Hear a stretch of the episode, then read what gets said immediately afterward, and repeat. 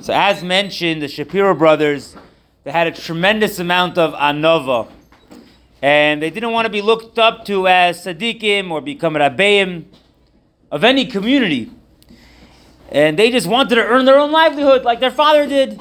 And that's it. They don't want to be supported by other Jews, and yeah, their business and money had been taken away by the government. But so they okay, they can't have a printing press, they'll have a different business.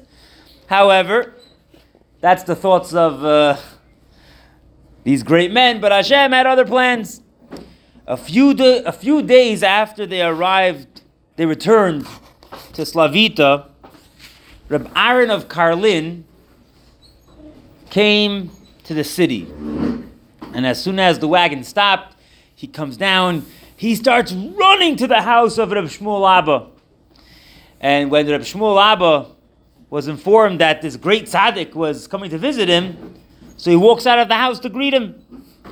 And they met in the doorway, and Reb Aaron handed a kvittel to him. It's like a, a like a pidyon nefesh. And when Reb Shmuel saw this, he was, he, he tried to refuse. Only a Rebbe could take a pidyon. And he says, Is it proper that I should accept a pidyon from such a great tzaddik?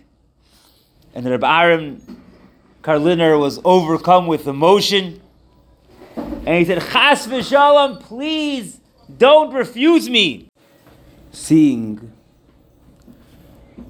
that Reb Shmuel Abba continued to refuse the pidyon, he said, I can see that if you accept this pidyon, that it's going to help me a lot. Because there's a terrible situation for us, us meaning his own personal family. And he then informed Shmuel Abba that his son-in-law, Reb Avram Yaakov of Sadigora, had been imprisoned because of uh, charges of treason. We know all about that in Lubavitch. And uh, who knows how severe the judge's verdict is going to be. His crime was that he would he benched a certain person with success in his business, not knowing that the person's business was illegal. To make fake rubles.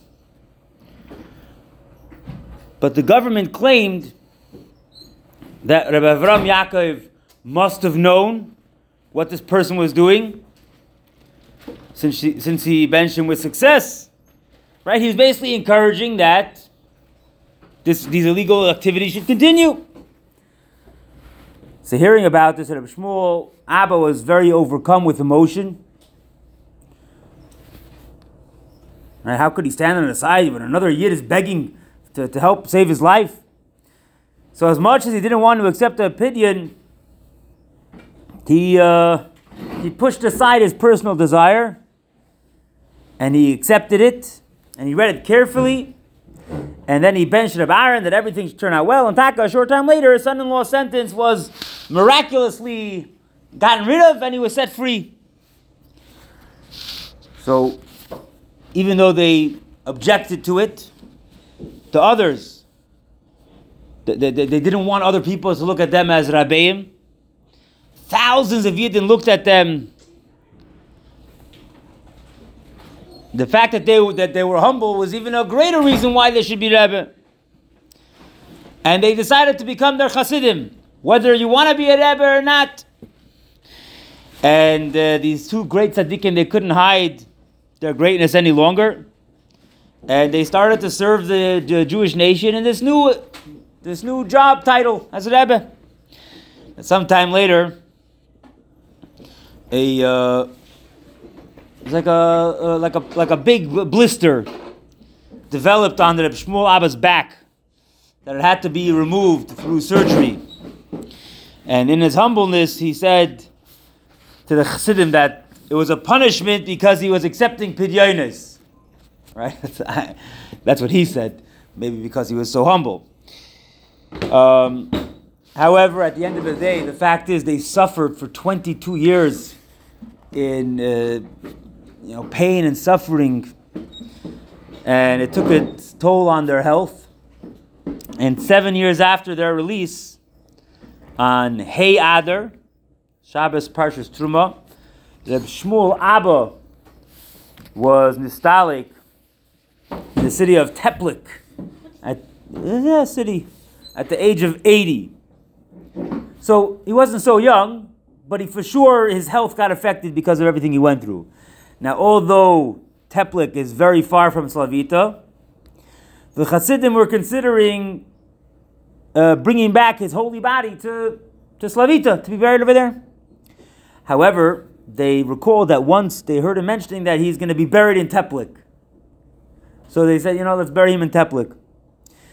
Um, Pinchas lived a few more years, and he was nistalik on Yudala Tammuz in 1872, and he is buried in Slavita. So till today, people go to his mean, my wife went to his kever, Slavita.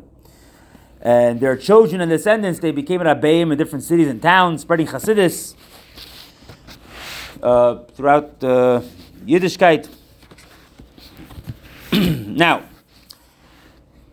we're going to, starting tomorrow, we're going to be starting a new uh, part of the story, which we didn't really mention even once. And while that while they were in prison, a special Sefer Torah was written for Reb Shmuel Abba and Reb Pinchas. And today we call this Torah the Rebbe's Sefer Torah because eventually it was given to the Rebbe. And we're going to say the whole story, beginning to end, from how it was made and all the way until how it got to the Rebbe, um, starting tomorrow.